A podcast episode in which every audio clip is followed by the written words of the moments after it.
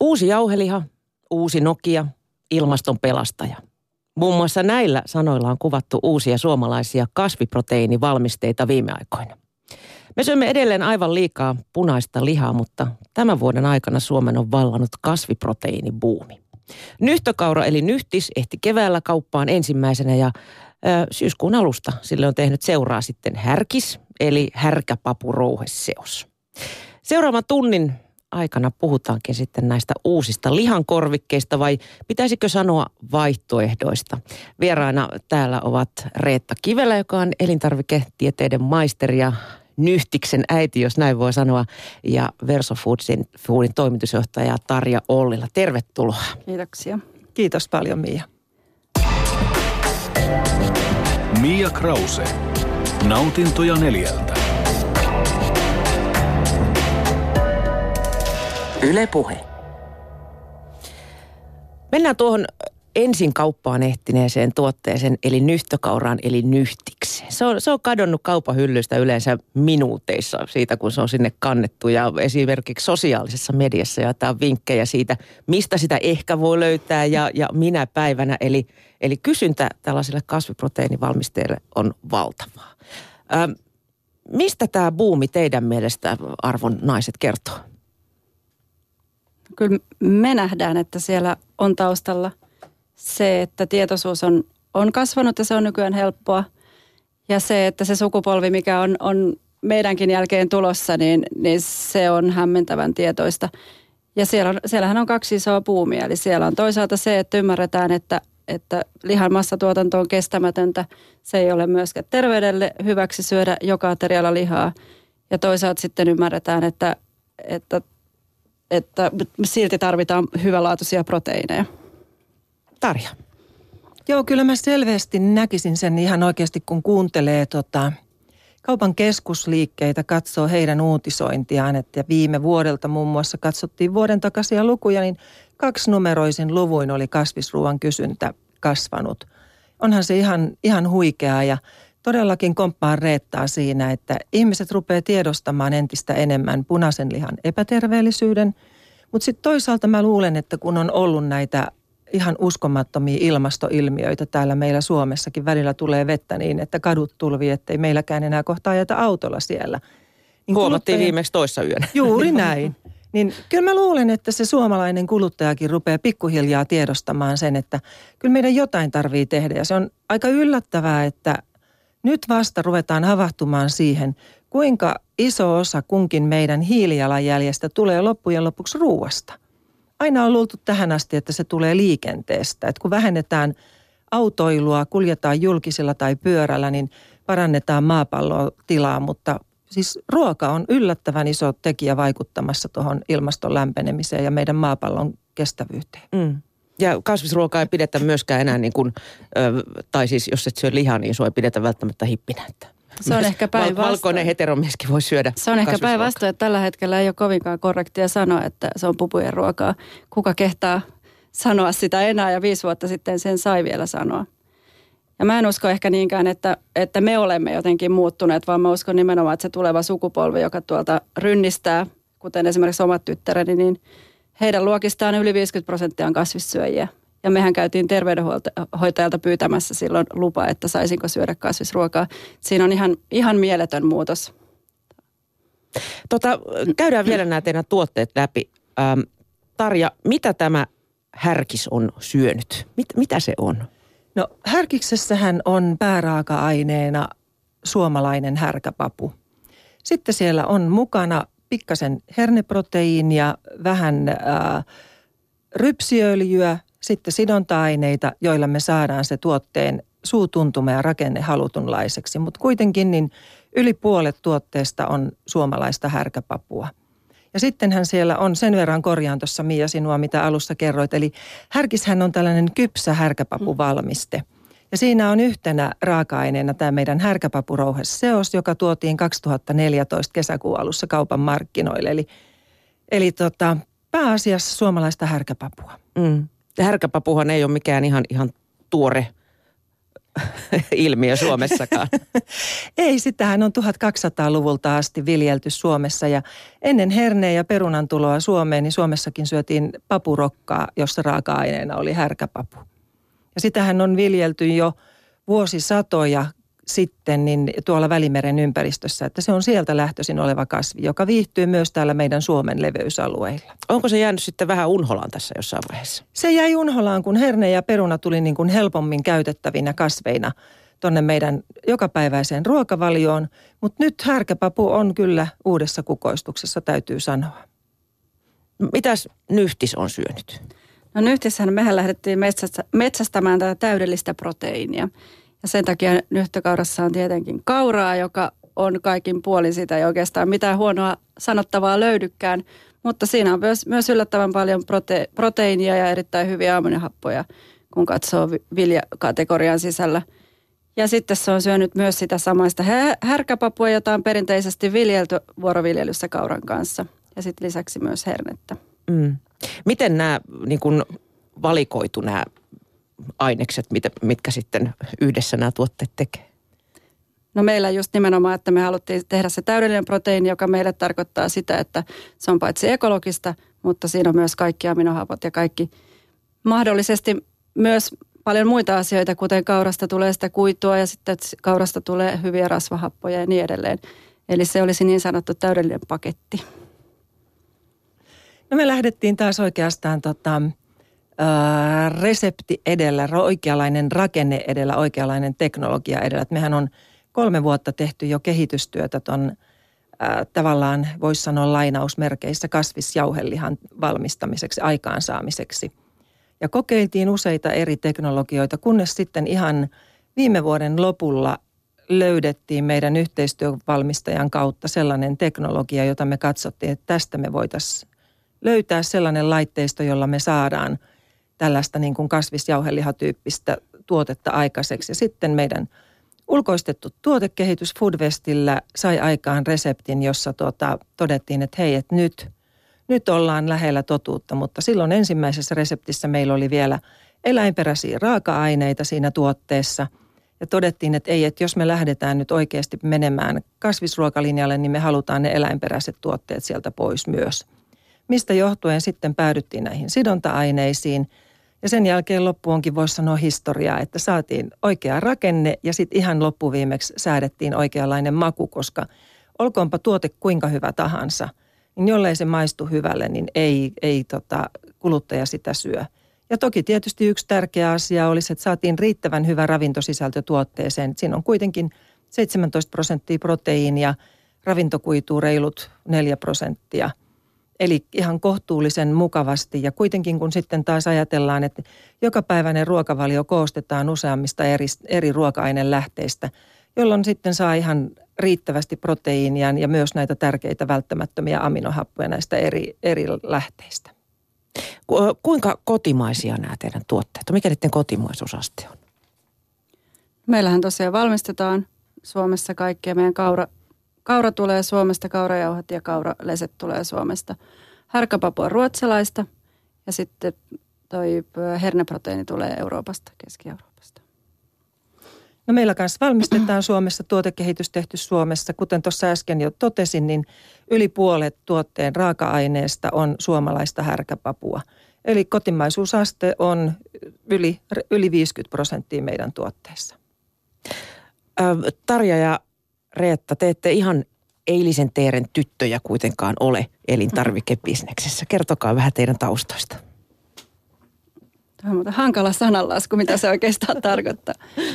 Tota, joo, mä, maahan on siis aloittanut urani ö, silloin, kun elintarviketieteiden maisterina, niin tuolla lihateollisuudessa Atrialla, tuolla Forssan salaatteja tehtiin ja, ja tota, siellä sitten opin erittäin paljon siitä, miten elintarviketehdas toimii. Ja sitten sen jälkeen, kun kaikki oikeastaan sitten integroitiin tuonne Pohjanmaalle, niin päätin jatkaa sitten teknologiaa yliopistolla ja tein, tein väitökseni sitten kauran prosessoinnista. Eli kaurarakkaus syntyi silloin ja silloinkin jo lektiossani otsikko oli, että kaura on tuhkimo ja niinhän se sitten oli ja nyt on ehkä se on tässä just yksi suuri asia, että on voinut oikeasti nostaa kauran kauran sinne kuningattaren paikalle, että sen ei tarvi aina olla se, se, missä on kaikki terveysvaikutukset ja kaikki muut hyvät asiat, mutta silti sitä ei kukaan juurikaan syö.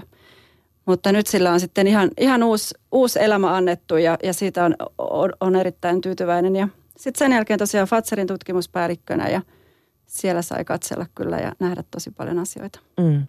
Veditkö se sitten vaan ihan tämmöisen pelle pelottomaan hatun päähän, kun se kaura niin kuin valikoitui no, se niin on, niin proteiinilähteeksi? Se, se oikeastaan tuli kyllä mun yhtiökumppanilta Maijalta, meidän toimitusjohtajalta, että hän sanoi, että pitää tehdä kaurasta. Koska totta kai me, me olemme siis kaura, kauralavereita kumpikin ja, ja keskusteltu paljon kaurasta ja mitä kaikkea, kaikkea siitä voiskaan tehdä.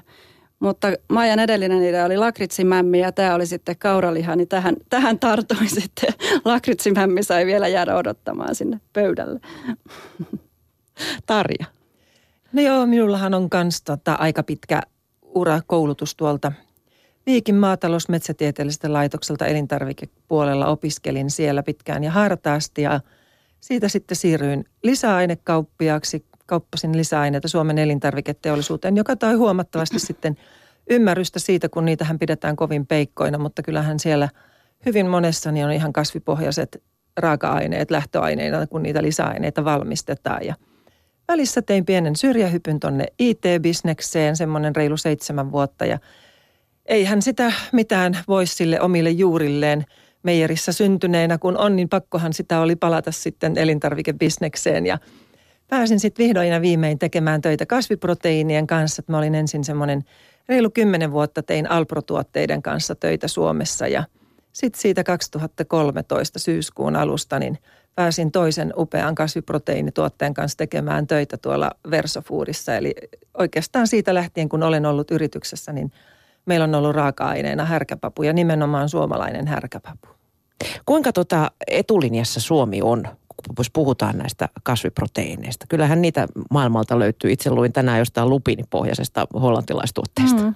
Siis kyllähän jos katsotaan, niin soijahan on ihan ehdoton kuningas kasviproteiineissa. Soija on ollut niin monta vuotta, jopa vuosikymmeniä soija niin kuin kasviproteiinin lähteenä elinlaisissa käytöissä elintarviketeollisuudessa. Myös soijateollisuus maailmalla on valtavan isoa. Siellä on valtavasti uhrattu euroja, dollareita soijatuotteiden markkinointi, niitä on boostattu monella tavalla. Että sitä ei oikeastaan pieni ihminen ymmärräkään, kuinka monesta elintarvikkeesta löytyy soijaa eri muodoissaan. Että kyllä soija on ehdoton kuningas, mutta viime aikoina selvästi on noussut varsinkin ihan Euroopan laajuisesti tämmöinen proteiiniomavaraisuushanke esille. Että halutaan proteiiniomavaraiseksi päästä eroon tuontisoijasta ja samalla on lähdetty hakemaan vaihtoehtoja muista kasviproteiineista.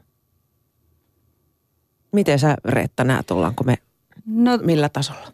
Kun on tietenkin käynyt katsomassa ulkomailla niin hyllyjä, mitä siellä on, niin kyllähän siellä näkyy, että on jo just tämä tämmöinen tuore, tuore tuote tehty kasviproteiineista.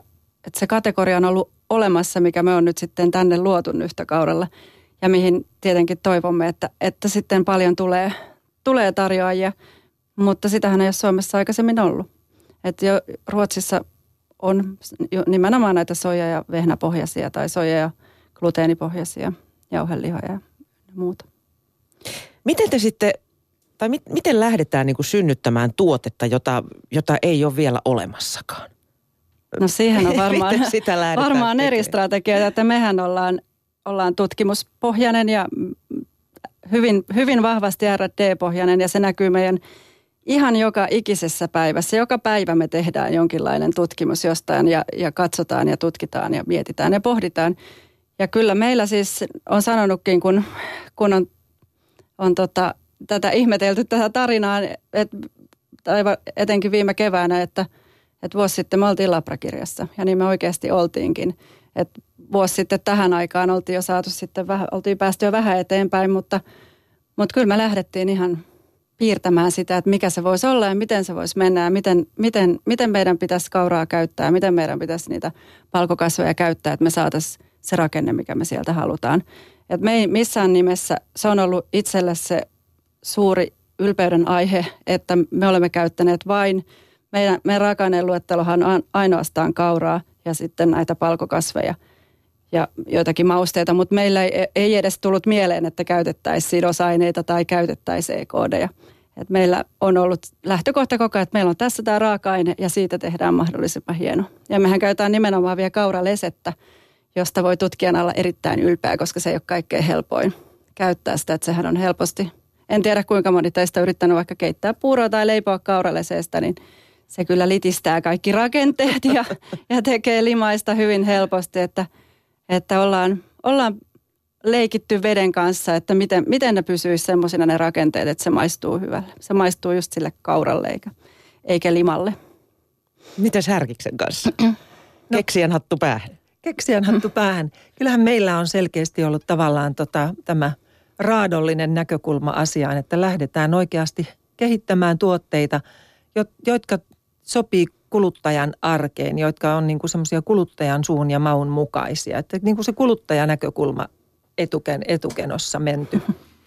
Ja tota, tota, tota, meilläkin on ollut tietysti, no, nyt en pysty puhumaan kuin omasta puolestani, koska olen härkäpavun kanssa ollut koko ajan tekemisissä, mutta kyllä meidän kuluttajatuotteet niin on lähteneet härkäpavusta. Mehän itse asiassa on kehitetty koko arvoketju sieltä pellolta ihan valmiiksi tuotteeksi, että koska härkäpapua ei ollut kukaan oikeastaan tällä tavalla jalostanut elintarvikekäyttöön ennen kuin me Versofoodista lähdettiin sitä tekemään – mutta siitä huolimatta niin se on se tällainen niin kuin kotimainen proteiini raaka-aineena mahdollisimman tasapainoinen tuote ravitsemuksellisesti, hyvän makunen ja kasvipohjainen. Nämä on ne tekijät ja olemme teettäneet jopa vaikka olemme pieni yritys, niin ihan kuluttajakohderyhmätestauksia, mitä yleensä vain isot yritykset teettää. Että me on saatu tavallaan se kuluttajanäkökulma siihen meidän tuoteinnovaatioon, onko tämä sellainen, jota kuluttaja haluaisi ostaa. Ja kun olemme sieltä saaneet sitten tietoa lisää, mm. niin siltä pohjalta ollaan sitten lähdetty etenemään. Nimenomaan just niin kuin Tarja sanoi, niin tietenkin on ensin konsepti, se ajatus, mikä se olisi. Ja sehän lähtee sieltä just niistä buumeista ja niistä tarpeista, mitä on. Mutta sen jälkeen, kun kysyit innovaatiosta, niin miten, miten ne syntyy, niin sen jälkeenhän – on pakko lähteä miettimään, että esimerkiksi se suutuntuma, joka havaittiin, havaittiin jo ennen sit kehitystä, että se on tärkeä kasvissyöjille, että, ne saisi, sai, tai että me saataisiin se, se olo, että me ollaan nyt tyydytetty, kun me ollaan syöty kasvisruokaa, että, että se olisi todella jotain, jota sä voit pureskella, josta sä tuut täyteen ja niin edelleen. Että.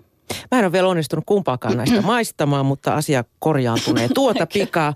Mutta tota, niin tuossa puhuttiin justiin, että, että esimerkiksi lapsia on huijattu ainakin meillä niin kautta aikojen soijarouheella, että sitä laitetaan sinne tota makaronilaatikkoon niin. niin kuin lihan korvikkeeksi. Mutta tota, kun mä, kyllä mä itse maistan sen eron. Mun mielestä se soijarouhe on edelleen jotenkin semmoista vähän lötkönomaista. Että siinä on se suutuntuma on mm. kyllä eri. Tota, toinen asia, mistä puhuttiin, oli tämä iltapäivän juontajamme Matti, niin tuota, hän sanoi, että hänellä yleensä kaikki kasvisruokakokeilut kaatuu siihen, että jos siihen tulee papuja, niin se alkaa sille, että liota papuja yön Ei. yli. Eikä se auta sitten enää, kun on karmeen nälkä, kyllä. sitä ruokaa pitäisi saada nyt. Tämä oli yksi ohjennu, tai yksi iso motivaattori itsellä, että koska on tosiaan niitä teini-ikäisiä tyttöjä, niin se kun sä tuut sieltä töistä kotiin ja sitten sä rupeat liota 12 tuntia, niin se on se jauheliha siinä pannulla eikä ne pavut siellä keitossa. Mm. Joo, meillähän tavallaan lähtökohta oli hyvin kans vastaava, että tota, pitää saada helppoa, hyvänmakuista ruokaa nopeasti. Ja meillä on kohderyhmä oikeastaan ollut aina äh, sekaravinnon syöjät, koska se on nimenomaan se porukka, jonka kautta me sitten saadaan nämä ekologiset näkökulmatkin täytettyä. Että mitä useampi meistä lähtee vaihtamaan sen – liha-ateriaan, kasvispohjaiseen ateriaan, vaikka vaan kerran viikossa, kerran kaksi kertaa viikossa, niin se on aina yksi askel eteenpäin tavallaan maapallon hyvinvointiin. Ja siinä mielessä niin kun meillä on ollut ehdottomasti se kärki, että me halutaan suoraan kosiskella näitä sekasyöjiä ja se on, se on niin kuin se kohderyhmä ja sen takia me ehkä päädyttiinkin myös tällaiseen niin kuin – voisiko sanoa jauhelihaa ulkonäöltäänkin muistuttavaan tuotteeseen, joka hyvin voin kuvitella, niin ei varmasti ihan niin kuin vegaania ja uskollista kasvissyöjää puhuttele, koska heillehän liha on oikeasti vähän niin kuin punainen vaate. Eikä, ja heillä on kyky tehdä maukasta hyvää ruokaa niistä ihan puhtaasti kasvipohjaisista raaka-aineista. Mutta sitten taas sekasyöjä, niin Sekasyöjä tarvitsee helpon vaihtoehdon ja mahdollisesti just sellaisen tuotteen, joka on helppo niin kuin ottaa siihen jokapäiväiseen ruokavalioon niin, että se ei tunnu liian vieraalta, on riittävän hyvän makusta täyttävää. Tai sitten niin kuin yksi äh, asiakas sanoi hyvin lupaavasti, tai kun mun mielestä hyvin, niin kuin, hyvin mainiosti, että tuota, että niin, ja sittenhän siinä on se mahdollisuus, että ne, jotka haluavat syödä jauhelihaa, niille voi tehdä sen jauhelihaversion ja sitten sille kasvisruokailijalle tehdä härkiksestä oman version, jolloin kaikki voivat syödä omaa samaa ruokaa ilman, että tarvii erikseen lähteä tekemään jotain ihan keksiä muuta sille kasvissyöjälle.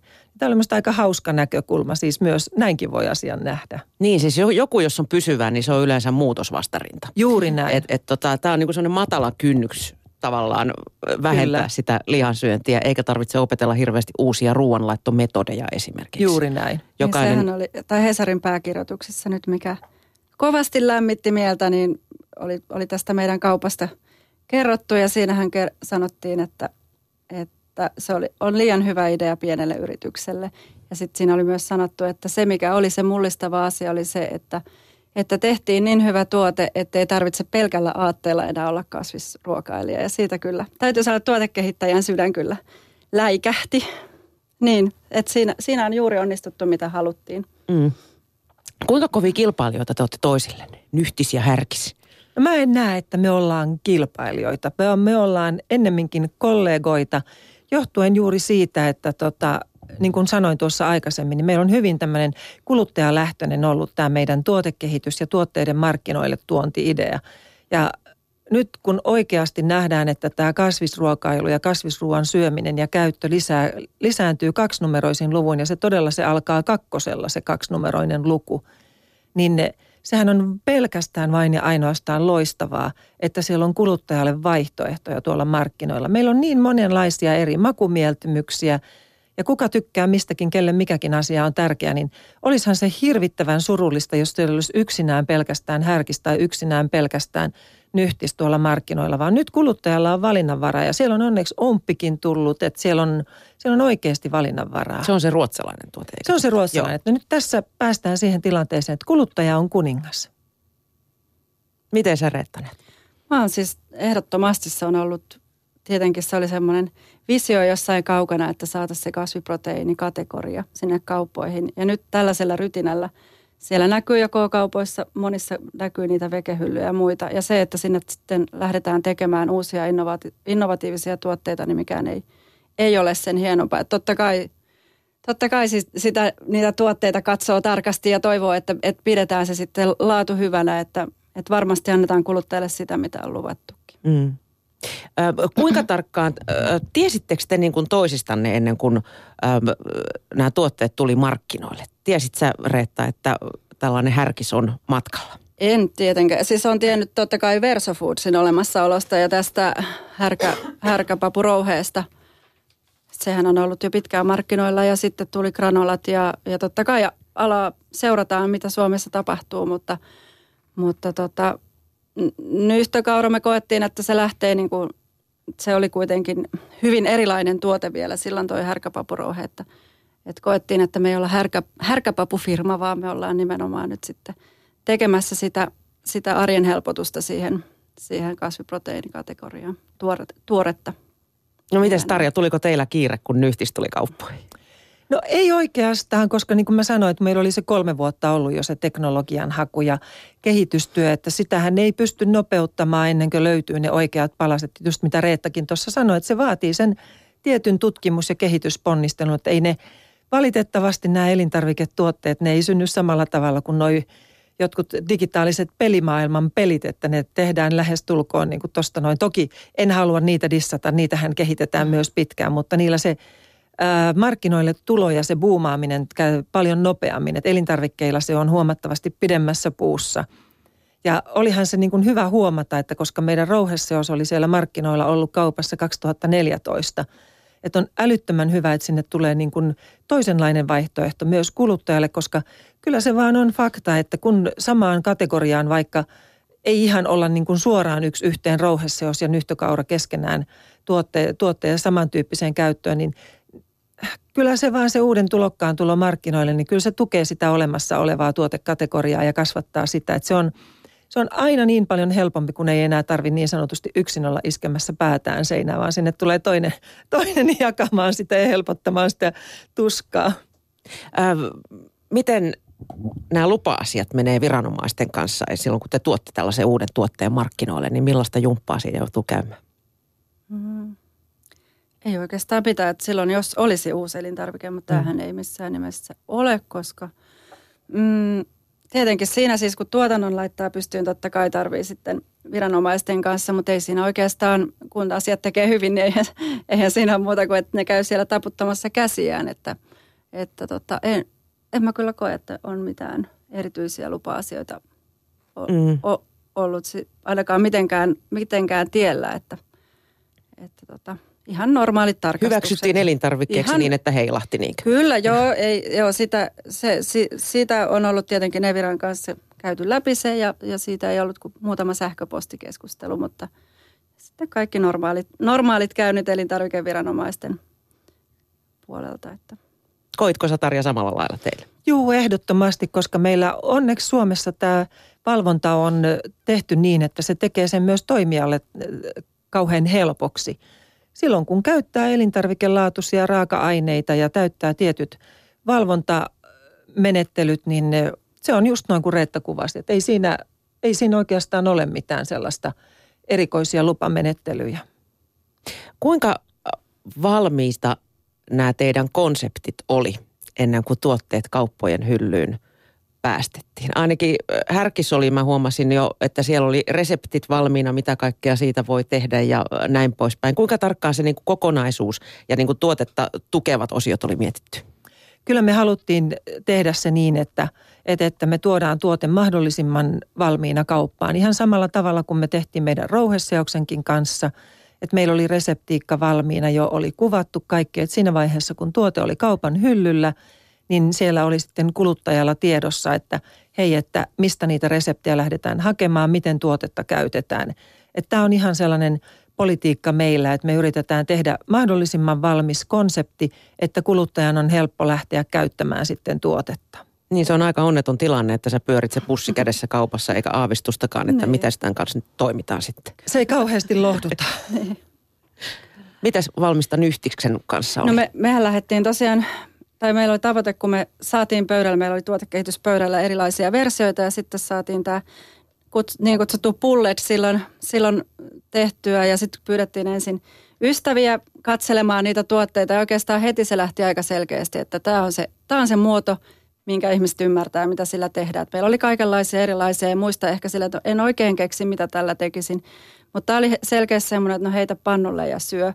Ja, ja sitten me lähdettiin sitä testaamaan erilaisilla kuluttajaryhmillä, mentiin koteihin ja tehtiin heidän kanssa yhdessä ja vietettiin aikaa. Ja, ja sieltä tuli paljon hyviä ideoita. Tuli paljon myös hyviä reseptejä heiltä, mitä me tietenkin, meillähän on ollut siinä pakkauksessa siellä siellä Sliven takana on ollut, ollut reseptit alusta asti ja nyt on sitten myös vegepäivä.fi ollut viime keväästä lanseerauksesta lähtien.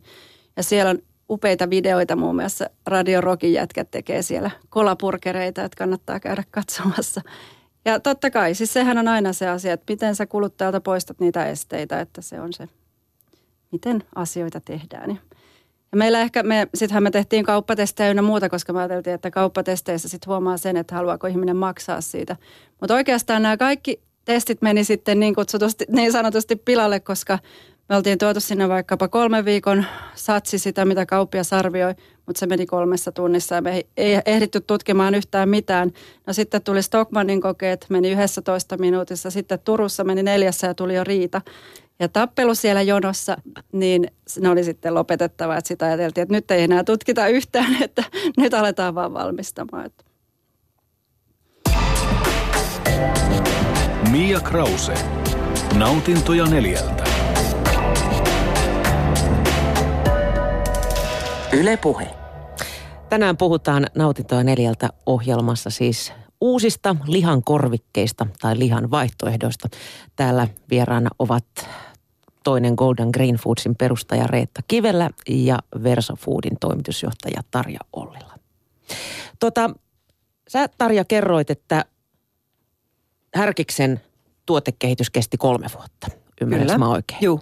Mutta sitten mä luin Reetta, että puoli vuotta kesti tämä Nyhtiksen synnytys. Joo. Mit, miten se onnistui niin nopeasti? Yleensä No näitä me- vuositolkulla kehitellään. Niin, no meillä on kyllä, no totta kai on, mikään ei ole sattumaa ja mikään ei ole onnea, vaikka sitäkin varmasti on, että me ollaan kyllä heitetty sitä noppaa monta kertaa kuusi, kuutonen peräkkäin, mutta totta kai meillä on ollut ne pohjat siellä kunnossa, että tiedettiin mitä lähdetään tekemään. Meillä oli hirveän selkeänä kummallakin sekä Maijalla että mulla, mitä me, mitä me lähdetään tekemään. Ja toisaalta sitten Maijalla on vahva tausta sieltä design-puolesta, brändäyksestä ja, ja yrittämisestä. Ja sitten taas itsellä on, on vahva puoli sitten elintarviketieteistä.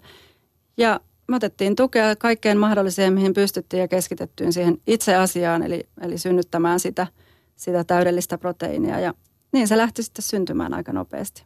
Puoli vuotta. Se on Mm. kyllä melkoista vauhtia. Kyllä. Kysyntä sitten ilmeisesti pääsi yllättämään. Mä totesin mun ystävälle, että ehkä mä en su- sitten siirrykään vielä ihan nyhtökauran käyttäjäksi, Niin. koska ö, osaan todennä, tai helpommin metsästän sorsan, kun saan paketin nyhtökauran käteen. No ei kai se ihan niin epätoivosta. Mutta kyllä, ky, kyllä mä luulen, että tämä buumi, että se tuli juuri nyt, niin on yllättänyt ihan kaikki. Että en, mä, en usko, että kukaan olisi nähnyt kristallipallostaan silloin tammikuussa, kun lähdettiin sitä tuotantoa nostamaan, että, että mi, mi, mikä sen oikeasti pitäisi olla. Ja mehän ollaan tosiaan nyt tähän mennessä jo lähes ko- kolminkertaistettu meidän tuotanto, et, mut, mutta sitten samassa ajassa se kysyntä, mitä meille on arvioitu, niin se on sieltä seitsemänkertaisesta kasvanut 20-kertaiseksi, että, että me ei silti olla pysytty se- sen vauhdissa, miten nopeasti se kysyntä kasvaa. Mutta, mutta se, että me ollaan, me, tai me nähdään edelleen viisaana se, että lähdetään kuitenkin tekemään siitä kohtalaisen isosta tuotannosta ja sitä lähdetään koko ajan kasvattamaan. Niin me opitaan koko ajan, me pystytään kouluttamaan ihmisiä, me pystytään pitämään tuotelaatu laatu täydellisenä, vaikka me kasvatetaankin sitä tuotantoa. Eli se on kaikki, kaikki se osaaminen on meidän omissa käsissä ja kaikki se osaaminen koko ajan kehittyy ja me koko ajan opitaan uutta. Ja niin kuin mä sanoin, niin tosiaan joka päivä me tehdään jotain tutkimusta. Mm. Eikö, on, onko se, eikö se kääntynyt kuitenkaan teitä vastaan, että ihmiset ei ole niin kuin ärsyyntyneet No mä siitä? toivon, että kaikki jaksas vielä odottaa, koska kyllä, kyllä se on ihan varmasti niin, että, että tota, ensi vuonna meillä on se ihan, ihan oikeasti teollinen ja, ja niin kuin yllättävänkin iso tuotanto. Että sitä on ehkä tässä nyt kun vertaillaan, että, että mikä on iso ja mikä on pientä, se on aina, mutta kyllä, kyllä meillä on ensi vuonna ihan- hommat ihan tosi hyvin, hyvin hoidossa. Miten Tarja Härkistä, onko sitä nyt syyskuun alusta asti saanut kaupoista? Kyllä, joo. Onko sitä, siitä tapeltu siellä hyllyjen äärellä? No oikeastaan suurin ongelma on ollut siinä, että mun mielestä kaupat ei ole osanneet riittävästi varautua siihen kysyntään. Eli tuote on loppunut sen takia kaupoista, että he eivät, eivät ole tilanneet tarpeeksi. Et meillä on koko ajan tuotetta varastossa ja koko ajan kauhavalla tehdään lisää. Noihän on sinänsä aika niin kuin turvallisia tuotteita, mm. että Mm. ne säilyy hirveän hyvin. Että siinä ei niin kuin sitä riskiä ole, että menee kahden päivän päästä vanhaksi. Juuri näin. Mutta tosiaan jos ajattelee, että ollaanko me nyt, onko tämä nyt neljäs tuotantokuukausi vai kolmas? Neljäs tuotantokuukausi ja meidän niin sanottu run rate on nyt jo kaksi miljoonaa euroa, että kyllä se ei ole ihan pientä, mitä me tehdään, vaikka se kuulostaa siltä, vaan ainakin itse niin kuin te, tehtaanjohtajana voin olla ylpeä siitä, siitä, mikä se meidän tuotanto on. Mm. Tota, tämä ei sitten ollut mi- mikään niin kuin markkinointisuunnitelma, että, että sitä annetaan Ei. niin kuin pieniä eriä Ei, me ei tietyille oltu nyt kauppiaille. Steve Jobsina Se olisi ollut tässä. ihan nerokasta. Niin, no niin, siinä sitten, siltä se on eh- näyttänyt, sitä palautetta on paljon saatu, mutta me ollaan kyllä menty kaiken kanssa, kuten tuotteeni myös tämän kanssa ihan, ihan avoimesti ja ihan läpinäkyvästi eteenpäin, että mitään, mitään ei ole ollut, että sitä ei oikeasti ole missään ollut missään Lauttasaaren varastoissa ja me ei vaan oltaisi sitä jaeltu, vaan sitä on tehty kyllä ihan niin paljon kuin on pystytty. Mm. Hirveästi näitä ei ole markkinoitu mun mielestä. Mä en ole nähnyt tuolla Mm. suuria kadunvarsimainoksia enkä mitään. Mikä kanava se sitten on, joka tätä? No me ei Sanomaa uska- levittää. Me ei olla uskallettu, koska se on epäreilua sitten markkinoida, että kyllä meillä on ainakin ihan todella upea fanijoukko tuolla netissä, jotka, jotka sitä on vienyt eteenpäin ja jotka just on pystyttänyt niitä nyhtökauratutkia ja muita, että Kyllä ne on ihan mieletön voima. Että siis, kyllä on monesti sanonut, että tässä voi olla suomalaisista ylpeä, koska totta kai me ehkä ajateltiin, että katsotaan lähteekö Suomessa vai tarviiko mennä Ruotsiin, mutta voi olla kyllä todella ylpeä suomalaisista, että kaikki on lähtenyt tähän mukaan Mm. ennakkoluulottomasti. Miten te olette Tarja mainostanut? Oletteko te mainostanut? Ei.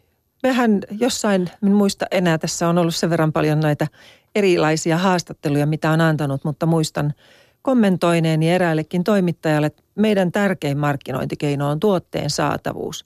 Koska oikeasti tämä kasvisruokabuumi on nyt niin kuumana ja niin kuin tuossa mainitsin, että ne kaksinumeroisin luvuin kasvaa kasvisruoan kysyntä, niin ne, kyllä siellä selkeästi on niin valtava imu tuolla markkinoilla kuluttajien puolesta, että vielä tässä vaiheessa ainakaan kun tuote on näin uusi, niin ne ei tarvitse valtavasti lähteä markkinoimaan, vaan nimenomaan pitämään huolta siitä, että tuotetta saa kaupoista.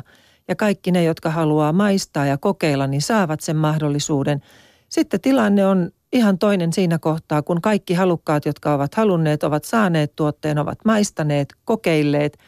Ja jos sen jälkeen sitten tulee uusinta ostoja, niin sitten täytyy katsoa, että mitä tehdään. Ja jos niitä uusinta ostoja ei tule, niin sitten täytyy lähteä selvittämään, että miksi niitä ei tule. Mutta tässä kohtaa niin mä luulisin, että se on kyllä tämä saatavuus on se tärkein markkinointiponnistus, mutta kyllä meilläkin on jo jotain suunnitteilla tuonne loppuvuodelle, että eihän ilman markkinointi oikeastaan mikään uusi tuote lennä ihan valtavasti ja valtavan pitkään. Että kyllä siellä jonkun näköistä pientä markkinointia täytyy tehdä.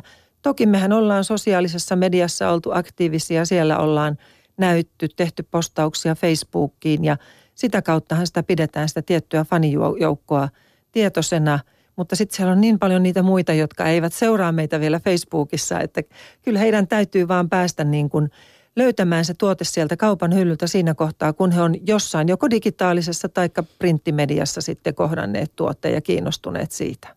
Odotellaan jouluksi sitten härkiskinkkua tai Tästä jotain muuta kyllä, ylläri. Kyllä. Nyt kyllä hyvä esimerkki se just, kun tämä meidän kirjanjulkkarit oli Stockmannilla, niin siitä oli ilmoitettu ilmeisesti Stockmannin Facebookissa, me ei ehkä edes muistettu, ehkä meidänkin Facebookissa oli, niin 1200 rasiaa oli, oli siellä monta, monta laarillista nyhtökauraa, koska oli juhlat ja alle tunti taisi olla, kun se oli mennyt. Mä olin itse vielä 45 minuuttia myöhässä julkkareista ja, ja myöhästyin pahasti. Mm. Millaisia työllistäjiä te olette? Kuinka paljon teillä on porukkaa töissä? No meillähän on yrityksenä vain kolme henkeä yrityksen palkkalistoilla. Meillä on ollut alusta pitäen toimintaperiaatteena se, että me ulkoistetaan tuotanto ja tuotekehitys. Ja tuotannon ulkostamisella me päästään siihen, että me ei olla sidottu itseämme mihinkään yhteen tuotantolinjaan, yhteen tuotantoteknologiaan, jolloin se mahdollistaa meille useampien erilaisten tuotantoteknologioiden käytön sen mukaan, miten sitten tuotekehitysinnovaatioita tulee – mutta nyt täytyy kyllä tässä kohtaa mainostaa, että välillisesti olemme ilmeisesti aika hyvä työllistäjä, koska meidän sopimusvalmistaja Kauhavalla niin on pelkästään Härkiksen valmistuksen vuoksi palkannut 20 uutta henkeä tekemään heille töitä. Kauhava ei ole mikään ihan iso paikkakunta. Ei ole mikään ihan iso paikkakunta, että kyllä mä katsoisin, että se on aika, aika merkittävä. Puhumattakaan sitten muista meidän yhteistyökumppaneista, siellä sitten sen työllistämisvaikutus, niin kyllä mä sanoisin, että kyllä me kohtuullisen merkittävä työllistä ja sillä lailla välillisesti ollaan. Entäs te, nyt jos puhutaan vielä ajasta ennen viime viikkoa? Ennen viime viikkoa. Meitähän oli tosiaan maaliskuussa viisi ja nyt meitä on, sanoisin, että 20. En ole ihan varma, mutta jatkuvasti rekrytoidaan ja, ja etsitään osaavia ihmisiä. Että, et, joo. Mutta sitten tietysti tästä ulkoistamisesta, just, just niitä listailin itsekseni, niin tietenkin just – kaikki, mikä ei ole sitä meidän korea ja sitä, mitä me osaamme, niin niitä on tietenkin, että ei, ei edes yritetä tehdä itse, vaan, vaan pystytään myös ostamaan. Että se, on, se on ollut se, mikä on, on myös nopeuttanut tätä toimintaa, että on tuki, tukipalvelut ostettu. Mm. Mitä te sanoisitte maanviljelijöille, jotka tuskailevat tuolla elantoa? Kannattaako ruveta viljelemään kauraa tai härkäpapua nyt kiivaasti sitten niillä pelloilla? No härkäpapuhan olisi ihan oikeasti härkäpavun eh, viljelyn lisääminen, niin olisi selkeästi merkittävää myös maaperän kannalta, koska kun käytetään härkäpapua vuoroviljelyssä, härkäpapu on herneensukunen kasvi, jolloin se typettää maaperää. Ja itse asiassa en tiedä, onko se nyt sitten meistä johtuvaa, en ihan uskalla vetää niin suoria johtopäätöksiä vielä, mutta käsittääkseni, mitä lukuja olen saanut, niin härkäpavun viljelyala on lisääntynyt tällä vuodelle jo kaksinumeroisin luvuin – ja sen viljelyala on lähes yhtä suuri ollut tänä vuonna kuin on perunan viljelyala. Eli se antaa varmaan jonkunnäköistä perspektiiviä. Että kyllä Kyllä selkeästi niin mä sanoisin, että maanviljelijöiden kannattaa miettiä härkäpapua ihan vakavasti yhtenä vuoroviljelykasvina. Tota, kuinka, kuinka herkkiä nämä on esimerkiksi, minä en tiedä kaurasta muuta kuin, että se on hyvää härkäpapusta ei senkään vertaa, mutta tota, kuinka herkkiä kasveja nämä on niin kuin esimerkiksi ilmastolle, että on sadekesä ja tulee hallaa ja tämmöistä, niin, niin kuinka niin kuin herkkiä ne on? No, Sä tiedät jo, kaurasta. Jos puhutaan, jos puhutaan, mitä Suomessa pitäisi kasvattaa, niin kyllä varmaan kaura sieltä ensimmäisenä tulee. Että se kyllä nauttii Suomen ilmastosta ja Suomen auringosta nimenomaan tästä, näistä pitkistä päivistä. Että sehän on ollut yksi iso motivaattori siinä, että jos, tai miten esimerkiksi Maailmanpankin ennustukset tästä ilmastonmuutoksen vaikutuksista näihin viljavainioihin, niin sehän on hyvin lähellä. Se on vuonna 2030, mitä he ennustaa, että nyt tällä hetkellä suurimmat viljavainiot on, on kuivumassa. Ja taas sitten ne on siirtynyt tänne pohjoiseen. Siellä on Suomi hyvin vihreänä, Siperia on vihreänä ynnä muuta. Niin silloinhan meidän pitäisi osata käyttää niitä viljoja, jotka täällä, täällä tykkää siitä meidän auringosta, koska tämä, nämä päivien pituudet ei tule muuttumaan. Että ei sitten ruveta tuomaan niitä, niitä viljoja, jotka nyt kasvaa siellä eri alueilla, niin tänne vaan päinvastoin osattaisiin käyttää näitä meidän omia kuinka arvaamaton tämä härkäpapu on sitten? Ihan totaalisen syvällisesti en ole vielä päässyt paneutumaan härkäpapuun viljelykasvina, mutta se mitä tässä matkan varrella on niin kuin saanut tietoa itselleen, niin eh, härkäpapuhan on niin kuin sanoin tuolta Välimeren maista lähtöisin. Mutta kyllä se sen verran sitkeä sissi tuntuu olevan, että kyllä se ihan Etelä-Pohjanmaata myöten Suomessa viihtyy ja todella 1200-luvulta lähtien Suomessa kasvatettu, niin ei se ihan, ihan pienestä pelästy. Että käsittääkseni kyllä härkäpapu on kohtuullisen otollinen kasvi kasvattaa myös näissä meidän Suomen oloissa. Ja tähän vielä maanviljelijöille terveisiä, niin olisi todella upea, kun Suomessa lähdettäisiin rohkeasti nyt jalostamaan niitä raaka-aineita. Että me ostettaisiin erittäin mielellämme kaikki Suomesta, kun kaikki lähtisi näihin talkoihin mukaan. Ja saataisiin takaisin sitä. Suomessahan on ollut upeata raaka-ainejalostusta aikaisemmin paljon enemmänkin, mutta että saataisiin sitä takaisin tänne itsellemme, koska siitä saa tietysti aina enemmän sitten arvoa sille tuotteellensa. Semmoista mun piti kysyä, että kuinka hyvin nämä teidän tuotteet sopii allergikoille? Joka toinenhan kärsii jostain allergiasta tätä nykyään. Niin. Miten esimerkiksi nyhtiksen kanssa? No meillä se maustettu versio, niin siinä, ei ole allergi- tai siinä on kaura, mikä, mikä on siellä tummennettuna eli, eli allergeenina ja se on tietysti sen takia, että jos siellä myllyissä esimerkiksi on sitten on jäämiä esimerkiksi jostain muista viljoista. Mites härkiksen laita? Meillähän on tällä hetkellä, koska me käytetään sitä härkäpapurouhesseosta yhtenä ainesosana meidän härkiksessä, niin siellä on valmistusaineena ohramalasuute. Toki tuotteen gluteenipitoisuus on analysoitu niin, että se on alle 20 milligrammaa per kilo, eli – alle sen rajan, että tuotteen voi sanoa gluteenittomaksi. Mutta aina täytyy muistaa, että herkät keliaakikot saa oireita pienistäkin määristä. Ja me on sen verran saatu tota palautetta nyt jo tähän mennessä kuluttajilta tässä lyhyen puolentoista viikon historian aikana, kun tuote on ollut kaupoissa, että meillä on selkeä tavoite lähteä vaihtamaan se ohramallasuute sieltä toiseen raaka-aineeseen, mutta se vaatii vielä hetken aikaa sitten kehitystyötä ja tutkimustyötä, että miten me se tehdään, mutta olemme kuunnelleet keliaakikkoja ja pyritään saamaan tuote täysin gluteenittomaksi. Pientä hienosäätöä luvassa vielä. Pientä hienosäätöä kyllä, että tähän tämä on, kun elintarvikkeiden kanssa ollaan tekemisissä, niin kyllä siellä vaan täytyy herkällä korvalla kuluttajaa kuunnella. Tuossa vielä jokunen vuosi takaperin ei ollut hirveästi muita vaihtoehtoja kuin soija, josta jo vähän puhuttiin ja ehkä tofu sitten. Toiset tykkää, toiset ei. Tota, mi, mi, mitä etuja näissä uusissa tuotteissa teidän mielestä on näihin perinteisiin verrattuna? Melkein voisin sanoa, että tota, itsekin soijahistorian omaavana, koska olen Alpro-tuotteiden kanssa tehnyt töitä ja huomasin silloin, että ehkä se kynnys käyttää tällaisia niin sanottuja maitoa korvaavia soijatuotteita ja valmisteita on matalampi kuin sitten se, mitä olen kohdannut tässä kun olen nyt siirtynyt Versofoodin palvelukseen ja ollut kolme vuotta. Että selkeästi nimenomaan tuo mainitsemasi soijarouhe tuntuu, että se herättää hyvin paljon sellaista samantyyppistä vastakaikua, mitä itse äsken tuossa kommentoit. Ja sitten huomaa, kun soijaa on niin monessa eri elintarvikkeessa, monessa muodossa, niin ihmiset rupeaa herkistymään soijalle. Eli soija-allergioiden määrä on nyt tullut myös kasvuun. Ja yksi seikka tietysti, mikä tulee useinkin korviin kuluttajilta on se, että he ovat hyvinkin arkoja ja herkkiä tälle geenimuunnellulle ainesosalle. Eli mä luulen, että tämä on yksi, yksi seikka, joka kanssa pistää ehkä varovaiseksi soijan suhteen. Ja sitten on vaan se fakta yksinkertaisesti, että soijan kysyntä tuolla maailman markkinoilla on kasvanut niin hurjasti, että se soijankin hinta rupeaa nousemaan.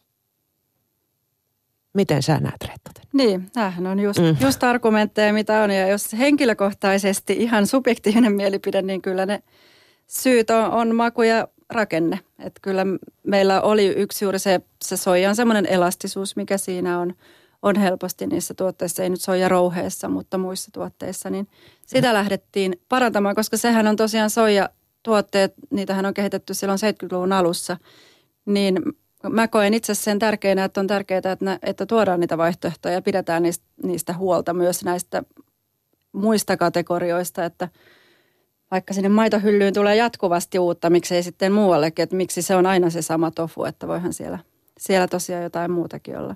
Ja sitten lähdettiin siitä edelleen siitä täydellisestä proteiinista ja siihen kuuluu se ekologisuus. Ja me ei ehkä koettu, että se on kaikkein ekologisinta sitten kasvattaa ensin jossain kyseenalaisilla alueilla ja sitten tuoda se tänne, että me haluttiin nimenomaan käyttää niitä raaka-aineita, mistä tunnetaan niiden ekologisuus. Mun hirveän kokemus, mun täytyy tähän väliin kertoa, on, koska mä olin mukana pari vuotta siis sellaisessa ö, kuukauden elin vegaanina ja sitten mm. nämä soijatuotteet tulivat tutuksi. Niin, mä ostin sellaisia suikaleita, soijasuikaleita ja tuota, jostain luin sitten ohjeen, miten tehdään niistä pekonia. Mm. Mutta tota, se oli aika moista, siihen sitten suihkuteltiin kaikenlaista savuaromia ja muuta siihen. Ja tota, sanotaanko näin, että ei roski meni suurin osa kyllä siitä satsista. Aika vaivalloiselta kuulostaa.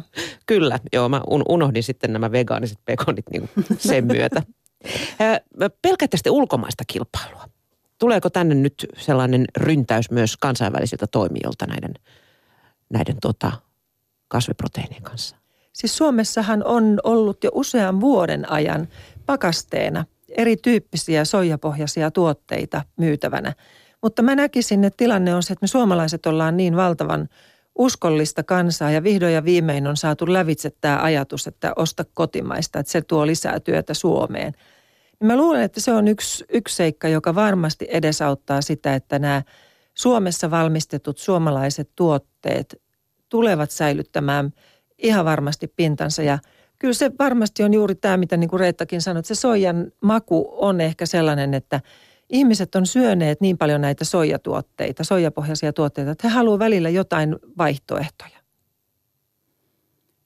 nyt, nythän soijaa on, on tehty uudestaan, tämä, missä Tarjakin mainitsi, UMF on tullut Ruotsista ja se on nimenomaan siellä pakkasessa. Ja silti se tuntuu, että siitä puhutaan paljon. Ja, ja tota, en, en ole koskaan ajatellut, että pelätään. Että me, ollaan, me ollaan niin vahvasti tehty omaa juttuamme ja keskitytty siihen ja tehty töitä, töitä sen kanssa, että ei ole ehkä ollut aikaa kovasti pelätä. Mutta totta kai me ollaan suojattu, suojattu meidän, meidän ajatukset ja nimenomaan se, että, että voidaan käyttää tällä tavalla näitä pohjoisia proteiineja ja, ja tota, niin edelleen. Että totta kai sitä – ajat, tai o, o, ollaan varauduttu siihen, että, että pystytään pitää sitten ideoita vähän pidempään itsellämme. Ja sitten me nähdään, että se nopeus, että tehdään niin nopeasti kuin pystytään, niin toiset lähtee aina sieltä takamatkalta sitten kuitenkin miettimään. Mutta oishan se nyt hämmentävää, jos ei muut rupeisi miettimään. Että jos nähdään, että on tällainen hype ja tällainen kysyntä, niin totta kai mm. niinhän sen pitää mennä. Entä sitten, jos ajatellaan oikein isosti, niin, niin riittääkö näitä tuotteita joskus vientiin saakka? Onko, olisiko näistä vientituotteeksi? No meillähän on itse asiassa sen verran voin kertoa, että meidän rouheseoksella ja granoloilla on avattu jo markkinaa varovasti tuonne vientimarkkinoille. Mehän on teetetty laaja markkinatutkimus, kuuden maan markkinatutkimus ja tuota, saatu selkeästi palauteet. Esimerkiksi tämä meidän rouheseos, jolla meillä muuten on patenttisen valmistusmenetelmälle, niin vastaavaa tuotetta ei löydy edes koko maailmasta. Eli näin, että me on lähdetty niin kuin jalostamaan härkäpapua pidemmälle, niin se on jo iso asia ja tuo mahdollisuuksia. Se, mitä härkikseen tulee, niin me mennään nyt askel kerrallaan. Että ensin täytyy kyllä nämä suomalaiset asiakkaat saada tyytyväiseksi ja kokeilemaan tuotetta ja maistamaan sitä, mutta kyllä tämä sama kasvisruokabuumi on tuolla vientimarkkinoilla. Sitten täytyy miettiä, mitä asian kanssa tehdään ja siinähän me ollaan onnellisessa asemassa. Meillä on toi meidän rouheseos yksi ainesosa härkiksessä, jolloin kun meillä on patentoitua ainesosaa siellä, niin se tietyllä tavalla suojaa sitä tuotetta myös kopioinnilta. Mm. Näette sitten, että tulevaisuudessa löytyy myös tällaisia uusia vanhoja kasveja, niin kuin kaura tai, tai härkäpapu. Löytyykö niitä lisää? Yhtäkkiä niin kuin voi vaikka mistä tehdä kasviproteiinia? Löytyy varmasti. Mutta kyllä näistä nyt, jos ajattelee tutkimushankkeita, niin kyllähän se härkäpapu on siellä hirveän vahvasti ollut nyt pitkään ja on, on, on edelleenkin. Että sitä minun mielestäni ainakin referoidaan todella paljon noissa hankkeissa, että, että tota, kyllä siis varmasti voi Varmaan tuolla pelle pelottomia pyörii kyllä. Niin, aivan varmasti, aivan varmasti. Mutta tuosta viennistä, niin meillähän meidän tavoite on, että vuonna 2020 niin nyhtökaura on kaikkein kiinnostavin kasviproteiini ympäri maailmaa. Ei enempää eikä vähempää. Sillä mennään, se on tuolla siintää tuolla edessä. Päämäärä on vahva. Kyllä. Hei, tullaanko näitä tuotteita näkemään ravintoloissa? Nähdään jo. Nähdään jo. Siellähän on, on Kampissa on Oats, jossa on ihan mielettömän hyvää. Ja se, e, erityisesti se salaatti, mitä siellä on. Käyn sen usein lounaaksi syömässä. Hietalahden hallissa on, on tota, öö, odotas nyt. Niin, Fat Tomato on siellä. Ja sitten monissa muissakin, että meillähän saa kyllä tukun kautta ostaa pienet, ja ovat ostaneetkin, monissa tapahtumissa ja Miten on härkiksen laito? No puolentoista viikon markkinoilla olon jälkeen, niin tota, en vielä voi sanoa oikeastaan varmaksi yhtään mitään. Sen voin sanoa, että kova kysyntä on ollut. Että ihan tuolta ammattikeittiösuunnalta kovasti on tullut kyselyitä meille ja työstetään niitä eteenpäin, katsotaan mitä tulevaisuus tuo tullessaan. Miten te, semmoinen tärkeä kysymys unohtui tuosta välistä, että miten te uskotte tämän äh, boomin vaikuttavan lihateollisuuteen? Ollaanko siellä yhtään niin kuin huolissa? Kyllä mä sanoisin, että tota, vaikein, vaikein kysymyksen heitit, mutta nyt ihan tämmöinen oma – oman Jos ajatellaan, että tämä trendi näkemys. on kuitenkin nyt, että ihmiset vähentää lihansyöntiä. Mun käsittääkseni lihan kulutushan on jo loivassa laskussa. En jaksa uskoa, että vielä ihan kahden tuotteen voimin lähdetään niin kuin räjäyttämään pankkia, kun mietitään tota tarjontaa, mikä lihateollisuudelta on. Ja rehellisesti sanottuna itsekin sekasyöjänä, niin kyllä mun välillä pitää saada sitä lihaa. Se on vaan siis sen verran hyvä. On se hyvä. Kyllä, ei sitä, mä en halua viime vuonna, nimessä. Viime vuonna vielä lihankulutus nousi, eli nyt se oli 80 kiloa per henkilö per vuosi. Ja siitä sitä... Eikö se ollut 70 aikaisemmin, että se oli noussut? Niin, se oli joku Joo. 76 muistaakseni Joo. aikaisemmin. Ja, ja siitä punaisen lihan kulutus oli vielä 55 kiloa per henkilö per vuosi. Ja jos ajatellaan, että vaikka mitä Sydänliitto suosittaa, niin se on 15 kiloa per henkilö per vuosi. Että missään nimessä ei ole kysymys mistään, että kaadamme lihateollisuuden, vaan kysymys on nimen, eihän tätä siis kukaan lähtisi tekemään, jos ei me uskottaisi, että me pystytään vaikuttamaan. Totta kai me halutaan vaikuttaa siihen, että lihan massatuotantoa saadaan hillittyä, koska, koska koko ajan lihansyönti kasvaa ja toisaalta maapallon väkiluku kasvaa, niin se on vain mahdoton yhtälö. Että kyllä se on se selkeä motivaattori siellä taustalla, että eihän kasviproteiinista tarvitsisi keskustella, jos ei, siinä, jos ei uskoisi ollenkaan, että voi mitenkään vaikuttaa mihinkään. Onko ö, härkäpavusta ja nyhtökaurasta, niin on, onko niissä luvassa vielä tässä tuoteperheessä niin uusia tuotteita? Kehitelläänkö jotain erikoisjuttuja näiden olemassa olevien lisäksi? No kyllähän uudet tuotteet on ne, joiden kautta kasvu tulee kaikkein parhaiten. Niin, mehän puhuttiin jo siitä joulun kinkustakin tässä. Kyllä, sinä jo mainitsit tämän uusi hyvä tuotekehitysidea. Totta kai, siis sehän on kaikkein hauskinta tehdä sitä uutta ja, ja kuunnella niitä kuluttajia ja m- mitä sieltä vielä puuttuu tämän täydellisen proteiinin ympäriltä. Että kyllä on kaikkea kivaa pöydällä. Tuossa nopeasti jo mainittiin, että, se, että nämä molemmat tuotteet ovat hirveän hyvin säilyviä. Viime viikollahan vietettiin tota hävikkiruokaviikkoa ja mä olin aika järkyttynyt siitä, että Suomessa lentää ruokaa roskiin Niin. pari 30 kiloa Kyllä. per henkilö Mm. vuodessa.